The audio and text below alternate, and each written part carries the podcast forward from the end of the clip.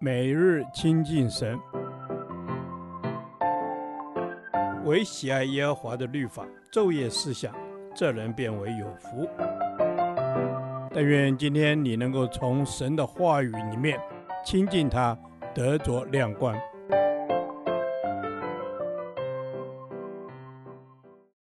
哥林多前书第三十八天，哥林多前书十五章三十五至四十九节。复活的身体，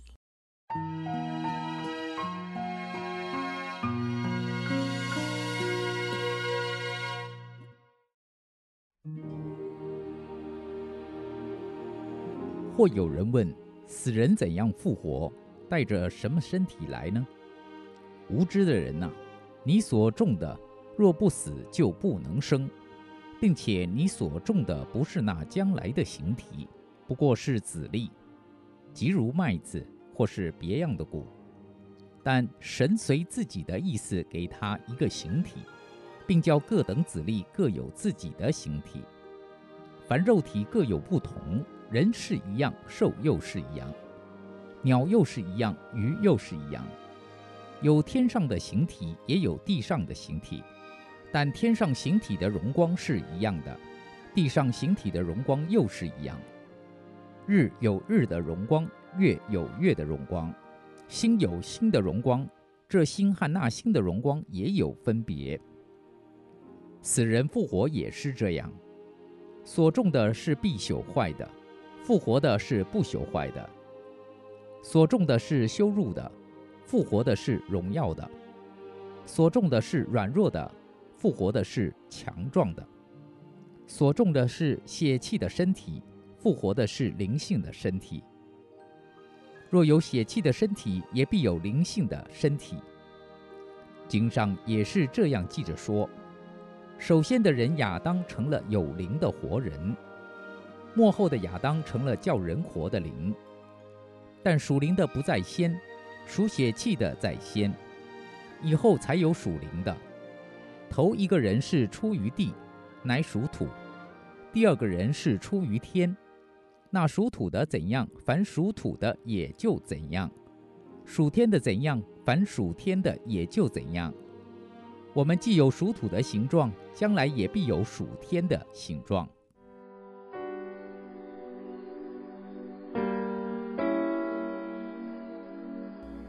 保罗用人尽皆知的植物生长现象来解释复活：若不死，就不能生。种子先要落在地里死了。然后才能长出茂盛的生命来。我们原有肉身先死了，然后才能长出新的形体来。一切生命的子粒，若不死，就不能生，这是宇宙间的定律。同样的，我们属灵的生命，若要达到将来复活的柔美形体，也必须经过长时间死的阶段。凡肯与基督同钉十架、一同受苦的，也必与他一同得荣耀，并且你所种的也不是那将来的形体，但神随自己的意思给他一个形体，并叫各等子粒各有自己的形体。举凡动物都各有不同的形体，有天上的形体，也有地上的形体，有天上的众星体。也有地上各种动植物和矿物的形体，神能给旧造这么美好的形体，也就能给复活的人更奇妙、更荣耀的身体。天上之日月星各种光体的光线强弱程度不同，将来在永世里的荣耀乃是各有各的荣光，也因此显出基督的丰盛。复活后带着什么身体来呢？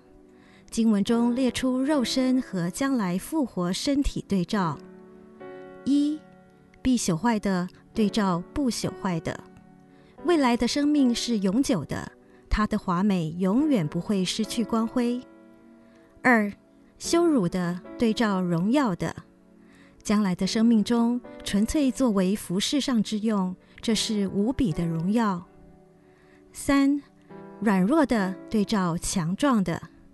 将来的生命中，一切的限制便会消除。四、属血气的对照属灵的，将来的身体是灵性的身体，圣灵将能完全充满我们。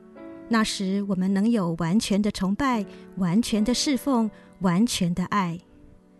弟兄姐妹，我们的神随己意给我们一个形体，相信在未来复活的时候，我们也有新的形体，如同经上说：“我们既有属土的形状，将来也必有属天的形状。”主啊，谢谢你的拣选，让我可以有永远的生命，对于死亡不再害怕。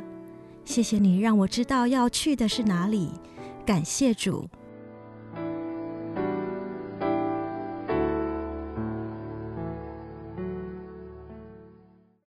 导读神的话，《哥林多前书》十五章四十二到四十四节。死人复活也是这样，所种的是必朽坏的，复活的是不朽坏的；所种的是羞辱的，复活的是荣耀的；所种的是软弱的，复活的是强壮的；所种的是血气的身体，复活的是灵性的身体。若有血气的身体，也必有灵性的身体。阿门。主，我相信，我相信所种的。